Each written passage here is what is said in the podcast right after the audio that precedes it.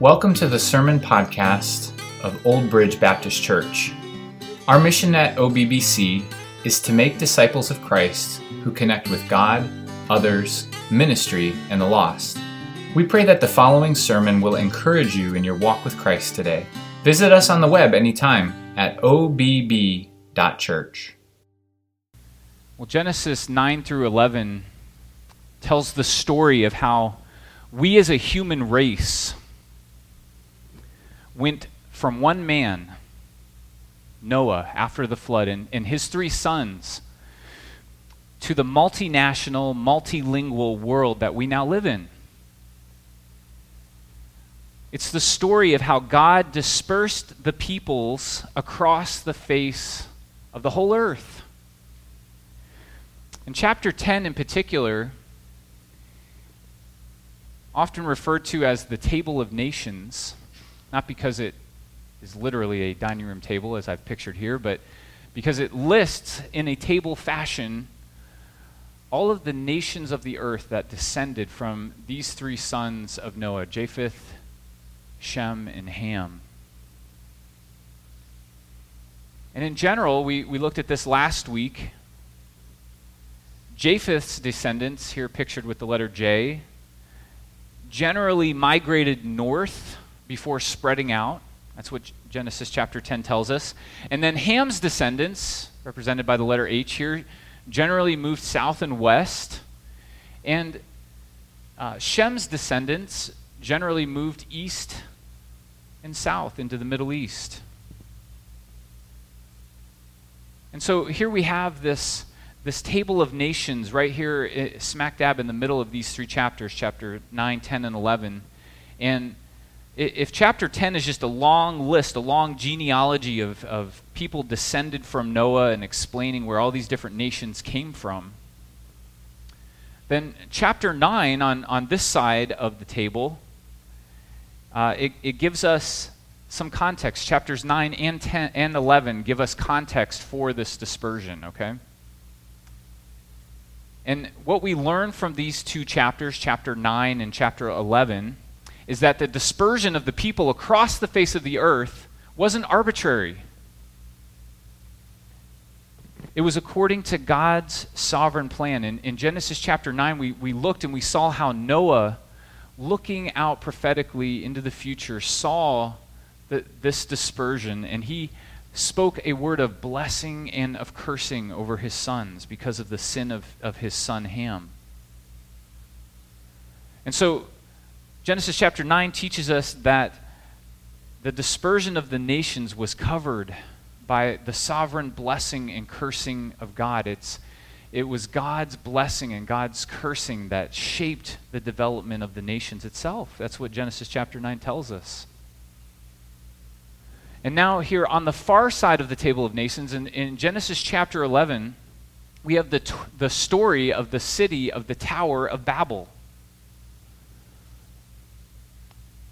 And here in, in, this chapter, we, we learn that our dispersion across the face of the earth was marked by rebellion. It was marked by rebellion. In, in fact, the dispersion of, of the people across the face of the earth really could be described as a shattering of the people. Right? We, what we find out in Genesis chapter 11 is that we really tried to, to kind of grouped together and not obey God's command, and God really shattered us, spread us out across the face of the earth. That's what this story tells us. Now, again, the, these chapters are not arranged here chronologically. If they were chronological, they would chapter 11 would have to fall right smack dab in the middle of chapter 10. They're laid out thematically. And the story of, of Babel, it looks back on the table of nations and it helps us to explain it. In fact, we can locate the Tower of Babel, the city of Babel, in the Table of Nations. If you look at Genesis chapter 10 and verse 8, we read about the founding of this ancient city. Uh, let's, in fact, let's just read that verse from the text of Scripture. Genesis 10, beginning in verse 8, says Cush fathered Nimrod. He was the, the first on the earth to be a mighty man. He was a mighty hunter before the Lord Therefore it is said, like Nimrod, a mighty hunter before the Lord. The beginning of his kingdom was Babel. There it is. Erech, Akkad, and Calneh in the land of Shinar. This is describing the, the founding of the great city of Babel by a man named Nimrod. And Nimrod is described as a mighty hunter.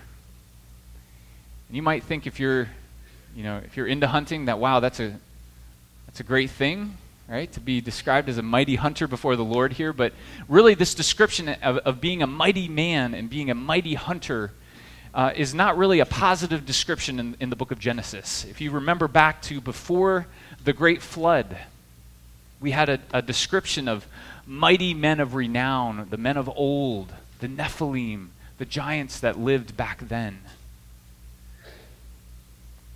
And those were not positive descriptions of those people, were they? They were the, the mighty men of old that led the world into great wickedness, which led God to, to send the great judgment of the flood.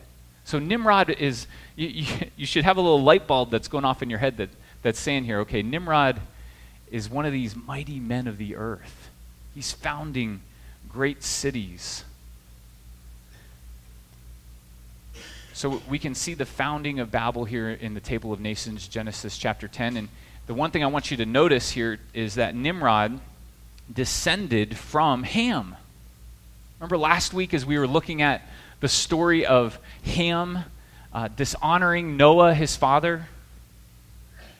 And God ends up cursing one of Ham's sons, Canaan.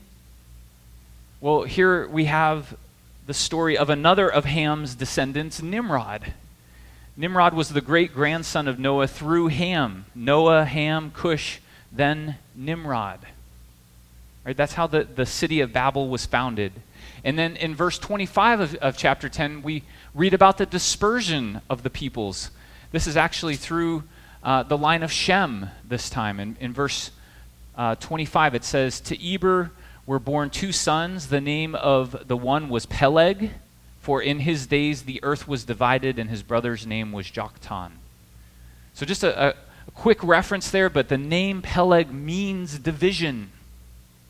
Can you imagine being named division? It's like, like maybe a great tragedy happened in your lifetime, like say um, 9/11, and that year your son is born, and you name him something like Great Destruction or something like that. I mean, that's basically what happened. They named this this man after the dispersion, and so we can see uh, the dispersion that God brought at Babel in Genesis chapter 10.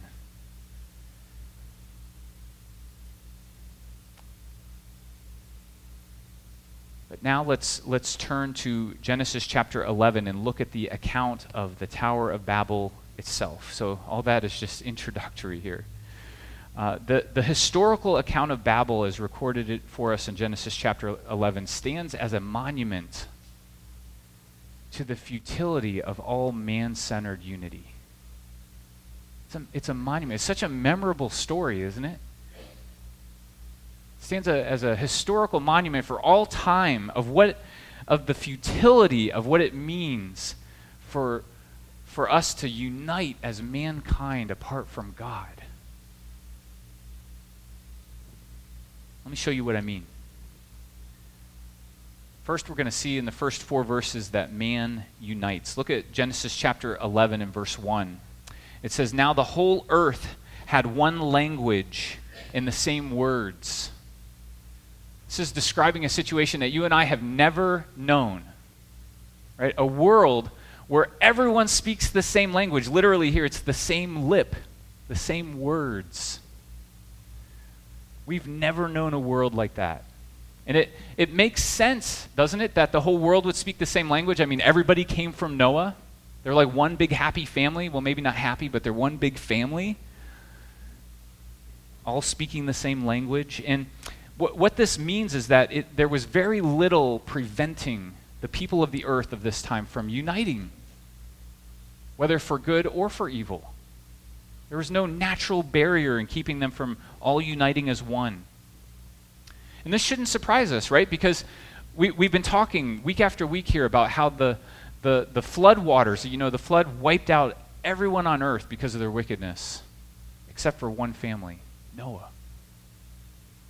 right? And yet we, we saw, even though Noah came through the flood as a, as a man of God, as a prophet of God, we, we found that even in Noah, that sin still existed in his heart. Right? Our sinful hearts were not cleansed by the flood. We needed a greater redemption. We needed a greater cleansing than just the cleansing of the earth. We needed the cleansing of our hearts. And so we shouldn't be surprised here to see mankind so quickly uniting for evil. And, and that's what we're going to see here. Look at verse 2. It says, And as the people migrated from the east, they found a plain in the land of Shinar, and they settled there. Traditionally, the land of Shinar is uh, located, has been located by you know biblical archaeologists uh, in southern Mesopotamia, and specifically, they they will locate Babel at the same location that would later become Babylon. That's sort of the traditional understanding.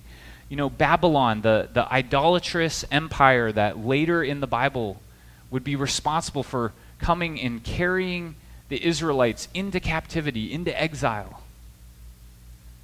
Babylon, the, the symbol of the city of sinful man, in, really in any age. As you read through the Old Testament, New Testament, oftentimes the, the name Babylon is taken up as a symbol just for a, the wicked worldwide system of mankind. It becomes a symbol of that. Babylon, the, the still yet future city that we read about in the book of Revelation that will one day defile all the earth. This is, like I said, traditionally people see Babel as the literal roots of that famous city, Babylon, that famous empire. Eh, really, the, the one problem with this is that Babylon is located almost directly due south of Mount Ararat. You remember Noah's Ark, it, as the waters receded, it, it came to rest upon Mount Ararat, which is in Turkey, modern day Turkey. And Babylon is located almost, it's kind of southwest, a little bit west of Mount Ararat. So if we're going to locate Babel right there in where Babylon is, we, are going to have to explain here why Moses describes the people coming from the east to settle in this, this location. So I don't really want to get too much into this debate about where Babel was originally located. I'll leave that up to the biblical archaeologists to, to debate. But the one thing I want, want you to know with confidence is this that it's not debatable that the spiritual root of Babel, of Babylon, is Babel. Right? These, these cities are united across time in, in their spirit of rebellion against God. And I, I don't think it's, it's an accident that, that this ancient city is called Babel, and uh, later another empire just like it arises and calls itself Babylon. There is not an accident, right? whether or not you can trace them to be literal roots of one another. And so look here at, at verse 3. Notice the call here of, of these settlers of the plain of Shinar. They're going to kind of issue a call using the word come. It says, And they said to one another, Come, let us make bricks and burn them thoroughly. And they had brick for stone and, and bitumen for mortar. Maybe not too impressive to us in our modern day, but um, let me tell you, at the time, brick uh, I think it, it shows their ingenuity, doesn't it? They, they went to make a city and they didn't just use wood or, or you know, stones laying on the ground. They made their own bricks. And I think bricks speaks to great strength and security. Instead of, you know, existing in temporary dwellings or tents or that sort of thing, they were, they were building really sturdy bricks, burning them thoroughly, making them strong. And um, then in the very next verse here, we see what comes of this brick making. Verse 4 Then they said, Come, let us build ourselves a city and a tower with its top in the heavens. You say, What's so bad about that? Is God anti city? Is he anti towers? Should we tear down all our skyscrapers? I, I think if you conclude that God is anti city, you, you miss the point. Right? The downfall of this city and this tower is why they built them. And this verse here, verse 4, I think t- gives us at least three reasons why they built this city. First of all, they built it to engage in false worship. They said, Come, let us build a city and a tower with its top in the heavens. Right? They, that I, I, think we, we oftentimes conclude from this that they were trying to build a literal uh, staircase to heaven as if they could somehow actually reach heaven. As if the point were the height of the tower. I don't, I don't think the point is necessarily the height of the tower. The point is that they were constructing here something that would put them in touch with the divine. They were, in a sense, uh, building a, a stairway to heaven. You know, artists over the years have sort of conjectured what the Tower of Babel might have looked like. And I don't know if you can see that, but uh, you know, these are just some some renditions. But they they almost undoubtedly this tower was almost undoubtedly a ziggurat. You know, sort of a, a stair step up. And, and at the top of these ziggurats, you know, uh, those who study these things will, will tell you that they were almost always built for religious purposes. They were worshiping the stars of heaven.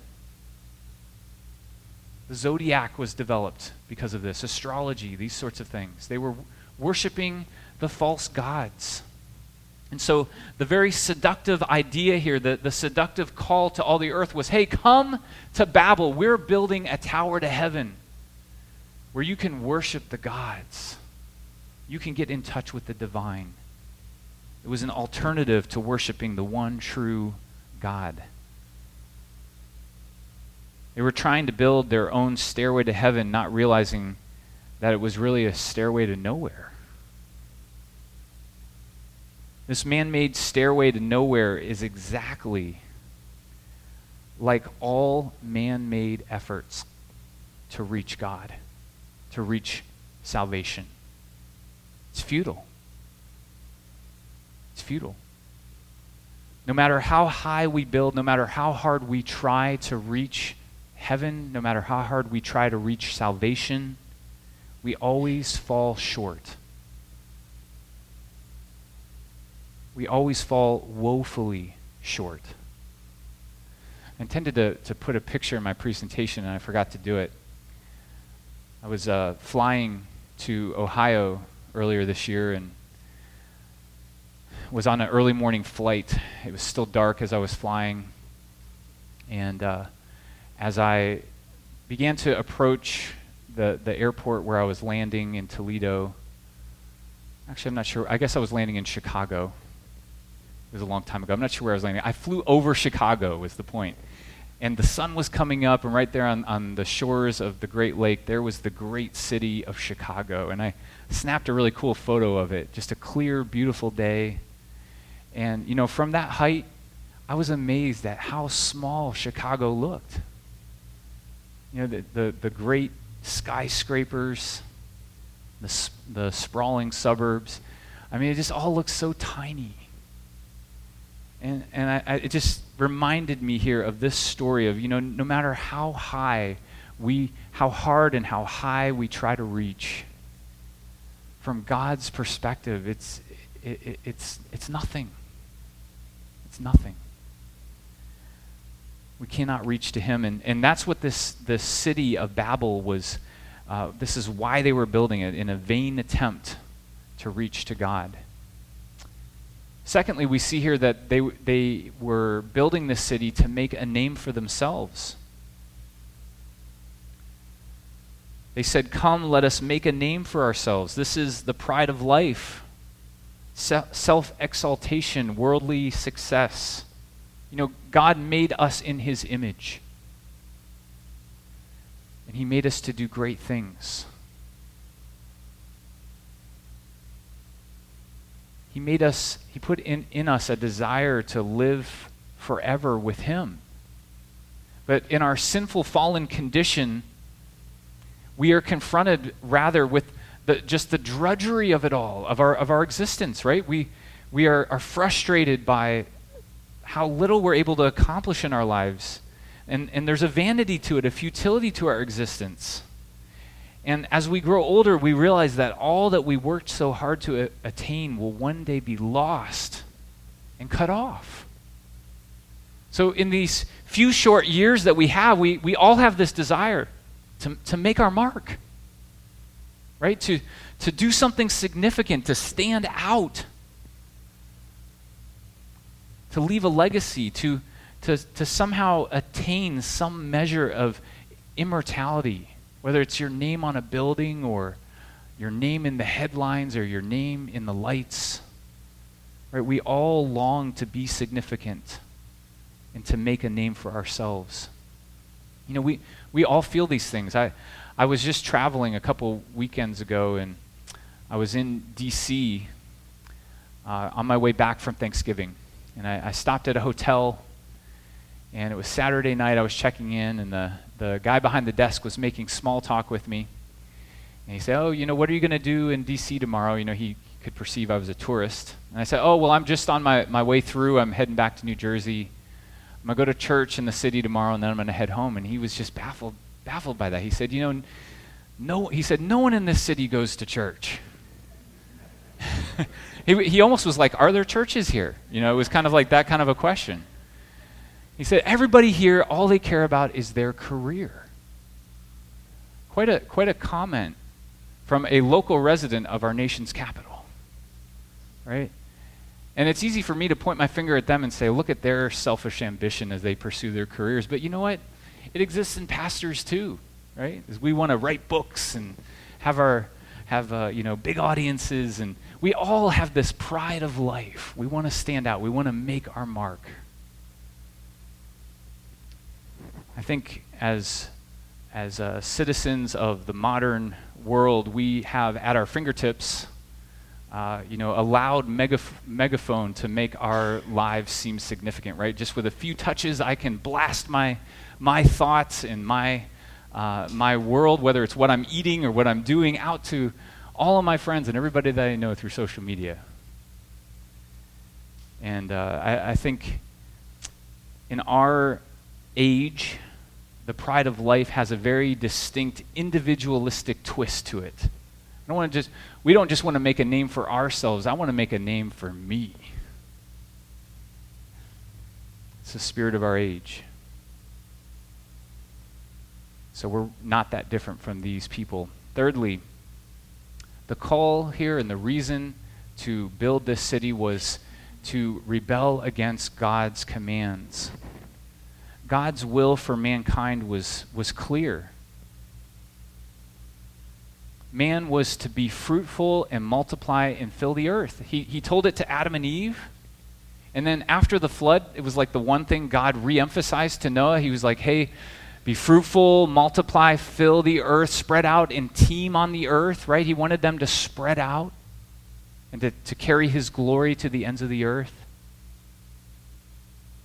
And so, if God's will for mankind was sort of an outward tra- trajectory, one of the really evil things about this city was that it was an attempt to reverse that. It was saying, hey, don't, don't obey God's command to spread out, but rather come to us. Right? We're building the city of cities, it's a magnet city. We're, we, look at our tower. Right? We're, we're making a name here. We're, we've got bricks.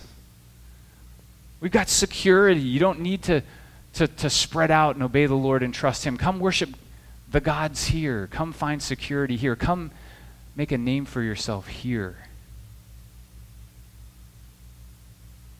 So, this great city would hold all the human family together and unite us, I think, with a thump on, on our chests, a pat on our back, and a sneer on our face that says, I did it my way, not God's way.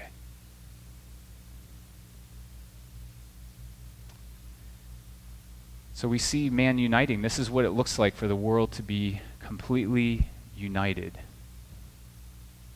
We, we rush to, uh, in the power that that unity brings, it brings us great unity for expressing the depravity that's in our hearts because of sin.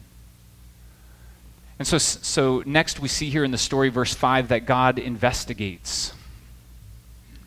God investigates. Verse 5 it says, And the Lord came down to see the city and the tower which the children of man had built.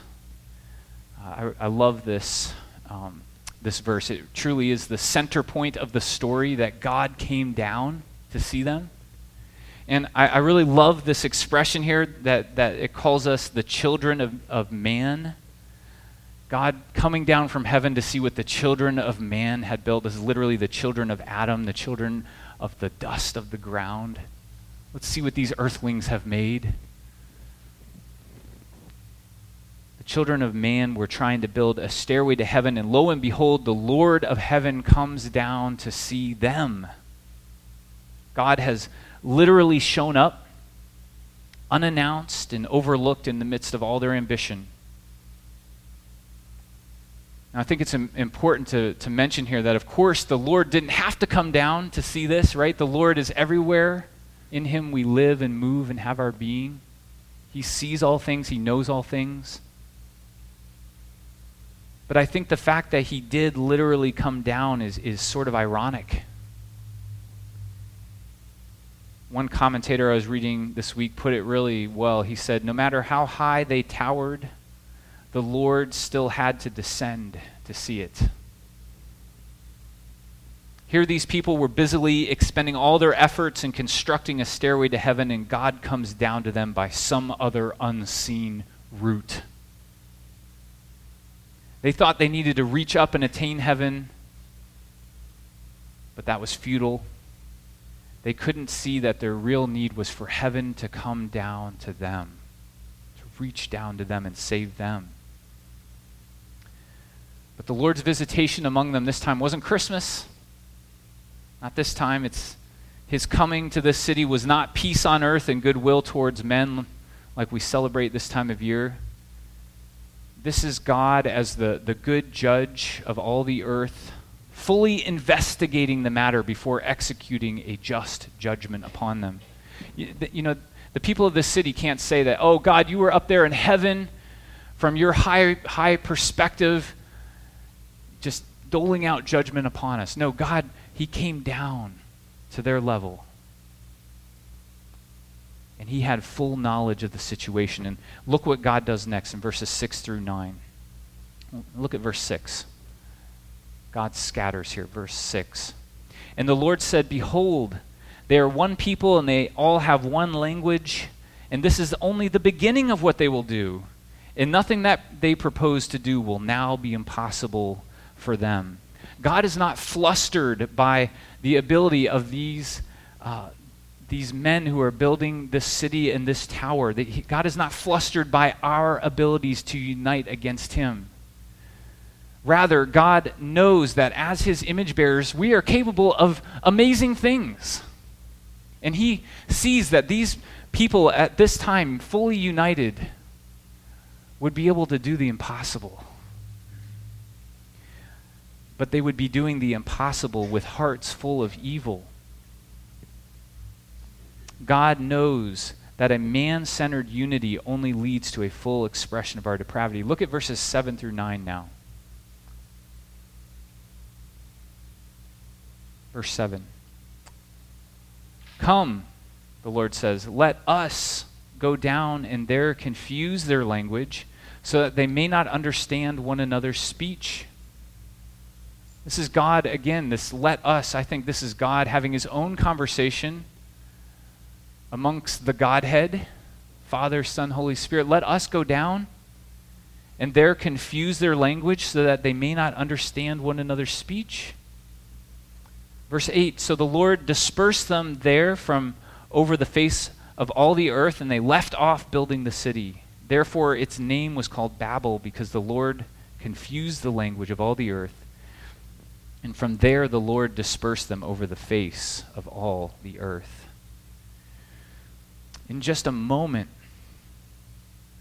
just a word of his mouth, God frustrates their plans, he frustrates their unity.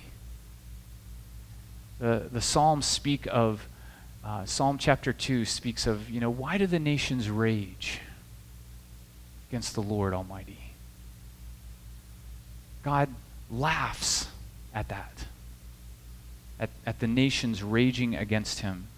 He is all powerful. All he has to do is, with a word of his mouth, he completely mixes up our ability to communicate with one another. He creates a natural barrier between peoples. He accomplishes his will. He shatters us across the face of the earth without raising even a single sword. He conquers this great city of man. Have you ever been somewhere where no one around you knows your language? Have you ever been to a foreign country? Um, I've, I've been in that situation a, a, number of times by God's grace. And uh, I can tell you, it, it leaves you feeling extremely vulnerable. You know, maybe, um, you know, you have a, a translation book in your back pocket or a, Maybe you have Google Translate on your phone or something like that, but you're, you're completely surrounded by people that you cannot communicate with. Creates a, a sense of vulnerability and isolation and even fear. And then there's that moment where you come across someone who speaks your language in that setting, and you're just like, oh my goodness, yes, I've been looking for you, right? And especially if they're a native speaker of your language. It's just like, wow, you know, there's that immediate connection. Can you imagine the inhabitants of this city? One moment they could converse with one another. And the, the next moment, it was like everyone around them was speaking gibberish. And they didn't have Google Translate, they didn't have interpreters, they didn't have prior experience or knowledge of different languages at all. Can you imagine the confusion? Can you imagine the pandemonium? Can you imagine the fear that must have descended upon all the people of the earth?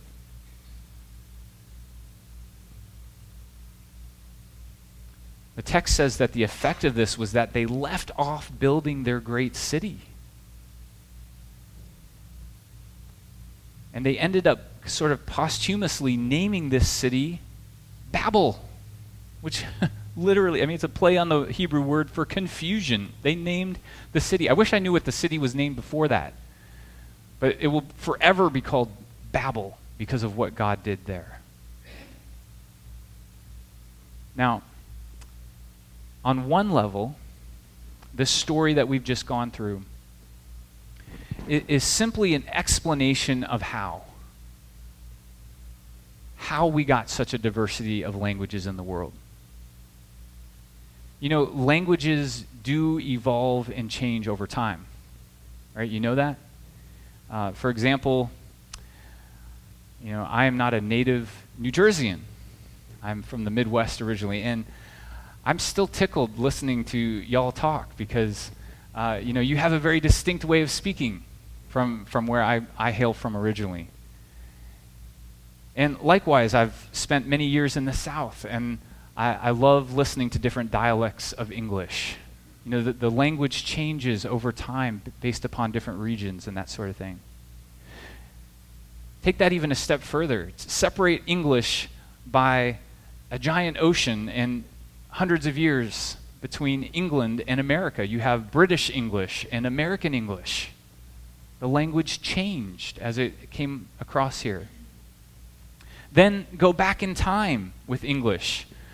I don't know about you, but in high school, I could barely understand Shakespeare. I, I did terrible at that. Right? We had to read that in English class, and I said, "Is this English?" You know. I needed a commentary to even just understand what Shakespeare was talking about. If you go back in time beyond Shakespeare and read some Old English before Shakespeare, man, it's almost completely unreadable to unrecognizable to us. Languages evolve and change over time. But does this kind of, of change in language account for all the diversity of languages in the world today? I would say hardly. Hardly. I was reading an article this morning on a website called listverse.com. And the article was entitled 10 Bizarre Languages Still Spoken Around the World. I wish I had time to like go through each one of those this morning, which I don't. Um, but ranking in at number six on this list is the Silbo language. The Silbo language of La Gomera, somewhere in Spain, off the coast of Spain, uh, this article said, may be one of the most unique and uniquely beautiful languages of the modern day. While most languages incorporate complex sounds with consonants, verbs, and all that pizzazz, the Silbo language is remarkably simple. It's a whistle language. That's just amazing. There's a language out there that is full of, of different whistles. You tell me how, how that, how a whistle language came from the same place that English came from right? And it goes on to tell of other languages. There are some languages that incorporate all kinds of clicking noises with the tongue. I went on YouTube and, and was listening to some of these. It's incredible. It's incredible. They're, they're drastically different languages. You know, you can group all the languages in the world in, in sort of these language, linguistic families, trace them back. Right? We can understand French and, and Italian and uh, German a little bit easier than we can say Chinese. Right? Chinese is a tonal language. I, I tried to study Chinese once, and there's like five different ways to say the word ma, four or five different ways. The Chinese speakers here can tell you about it later. You know, if you, if you say ma, it's one meaning. If you say ma, it's another meaning. If you say ma, it's another meaning. And I was just like, I gave up. I said, you know what?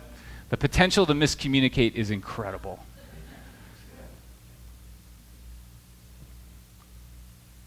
The diversity of language in this wide world, uh, even though you can group all these languages into to language families, it is I- incredibly difficult to explain how they could have sprung from one root. And guess what? That's what evolution has to do. The theory of evolution has to explain how uh, somehow man evolved, and at one point there was some humanoid being that suddenly developed the ability to communicate with a language. Right? And from there, language spread across the whole earth. So you either have to explain how all these diverse languages come from one root, or you have to defend the even more improbable idea that the ability to speak evolved multiple times and from multiple locations all around the earth. Highly improbable. I mean, statistically impossible Evolution itself is statistically impossible, but add on top of that the, the development of, of all these diverse languages, it's just incredibly improbable. On the other hand, here we have the story of the Tower of Babel, and it makes good sense. It makes logical sense that the radically linguistically diverse world that we live in had a moment where the God who made us stepped down and shattered our ability to communicate and spread us out over the face of the earth because of our rebellion and sin. Makes sense. Makes sense of our world. And I think this is one of the reasons why God gave us this story. Now, on another level, this story is about why. It's about why we got such diversity of language in the world. This is the story of God further limiting our depravity by shattering our potential for unity. This is the story, this is the, the prototype of the foolishness of man centered unity. Unity apart from the God who made us. So memorable. And I think, in, in contrast to this, in stunning contrast to this, is the story in the New Testament from Acts chapter 2 when God reversed this shattering of languages for just a moment. Let's read it together. Acts chapter 2, verses 1 through 13. This is the story of Pentecost. Jesus has come, he has died on the cross, he's been buried, he's risen again from the grave. He's ascended back into heaven, and he has now sent the Holy Spirit down on people who are believing in him. And it says here in Acts chapter 2 and verse 1 when the day of Pentecost arrived, they were all together in one place. And suddenly there came from heaven a sound like a mighty rushing wind, and it filled the entire house where they were sitting. And divided tongues as of fire appeared to them and rested on each one of them. And they were all filled with the Holy Spirit and began to speak in other tongues as the Spirit gave them utterance. Now here comes the reversal of Babel. Now there were dwelling in Jerusalem Jews devout men from every nation under heaven. So people who spoke different languages here. And at this sound, the multitude came together, and they were bewildered because each one was hearing them speak in his own language. And they were amazed and astonished, saying, Are not all these who are speaking Galileans? And how is it that we hear each of us in his own native language? Parthians and Medes and Elamites and residents of Mesopotamia, Judea and Cappadocia, Pontus and Asia, Phrygia and Pamphylia, Egypt and the parts of Libya belonging to Cyrene, and visitors from Rome, both Jews and proselytes, Cretans and Arabians. We hear them telling in our own tongues the mighty works of God. And all were amazed and perplexed, saying to one another, What does this mean? But others were mocking and said, They are filled with new wine. It's the reversal of Babel. And, and the, the message of this is clear, isn't it? If God shatters our languages, if God shatters our man centered unity at Babel, what does it mean that He momentarily restores our unity at Pentecost? It means that Christ is the answer to the unity that we long for. Jesus is the true source of worldwide unity. He is the true stairway to heaven. In him, we can and should unite as one. The New Testament talks about this. Genesis, or I'm sorry, Galatians chapter 3. For as many of you as were baptized into Christ have put on Christ. There is neither Jew nor Greek. There is neither slave nor free. There is no male and female, for you are all one in Christ Jesus. And Jesus is all in all. Now that is unity. That is true unity.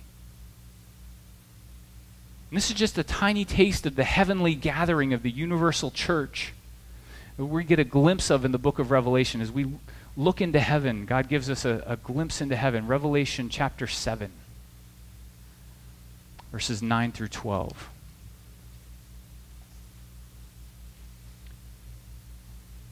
It says, After this I looked, and behold, a great multitude that no one could number from every nation, from all tribes and peoples and languages,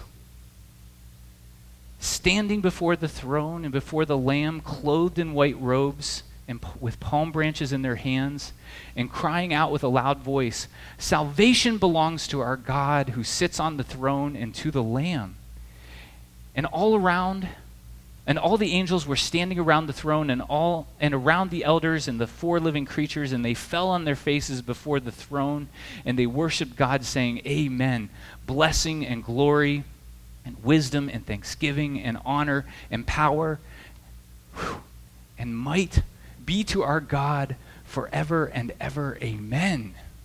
That is the kind of unity that, that is in our hearts that we long for. Every tribe, tongue, nation united as one. But it's not to be found in man centered unity, it's to be found united around the throne of the God who made us. And in him we find true unity. If I had time, I would reread for you Revelation chapter 21, where we get also a stunning glimpse of the city of God. Remember, I said God is not anti city, God has his own city, the New Jerusalem. And we see it in Revelation 21. It was our New Testament reading this morning. Like a, a bride prepared for its bridegroom descending from heaven. And it's the most glorious, most beautiful, most wonderful city you would ever want to dwell in. And so the story of the Bible, my friends, really is a tale of two cities. It's a tale of two cities. There's the, the city of man, symbolized here in Babel or Babylon, and the city of God that we read about in Revelation chapter 21. The city of, of man calls us to come. Let's rally together to build our own stairway to heaven. Let's throw off God's commands and do it our way. Let's make a name for ourselves. Let's make ourselves secure. But we see in Scripture uh, another city, the city that has its foundations, whose designer and builder is God. And in this city, God says, I will make you a name. I will make a name for you. I will put my name upon you. And in him, the glorious and eternal one, we find glory and immortality in him we find true security and unity both now and forevermore. Augustine said it like this He said, Accordingly, two cities have been formed by two loves the earthly by the love of self, even to the contempt of God, the heavenly by the love of God, even to the contempt of self question this morning is which city do you want to live in? This Christmas, will you stop your aimless attempts to build your own stairway to heaven and instead carefully consider that heaven has come down to you? Heaven has come down to us not just to judge and scramble our languages like what we read about in Genesis chapter 11. He came down to be born as a man, to show us what it means to live. He came down to die in our place, to take our sins upon himself at the cross. He came down to rise again from our greatest enemy, the grave, so that he could then make a way back to heaven for us. Jesus is the stairway to heaven. We cannot build a stairway to heaven, but God has shown us the way. Jesus said in the Gospel of John, chapter 14, and verse 6, I am the way, the truth, and the life. No man comes to the Father except through me. So let us say again this Christmas, Oh, come, let us adore him. Let's pray.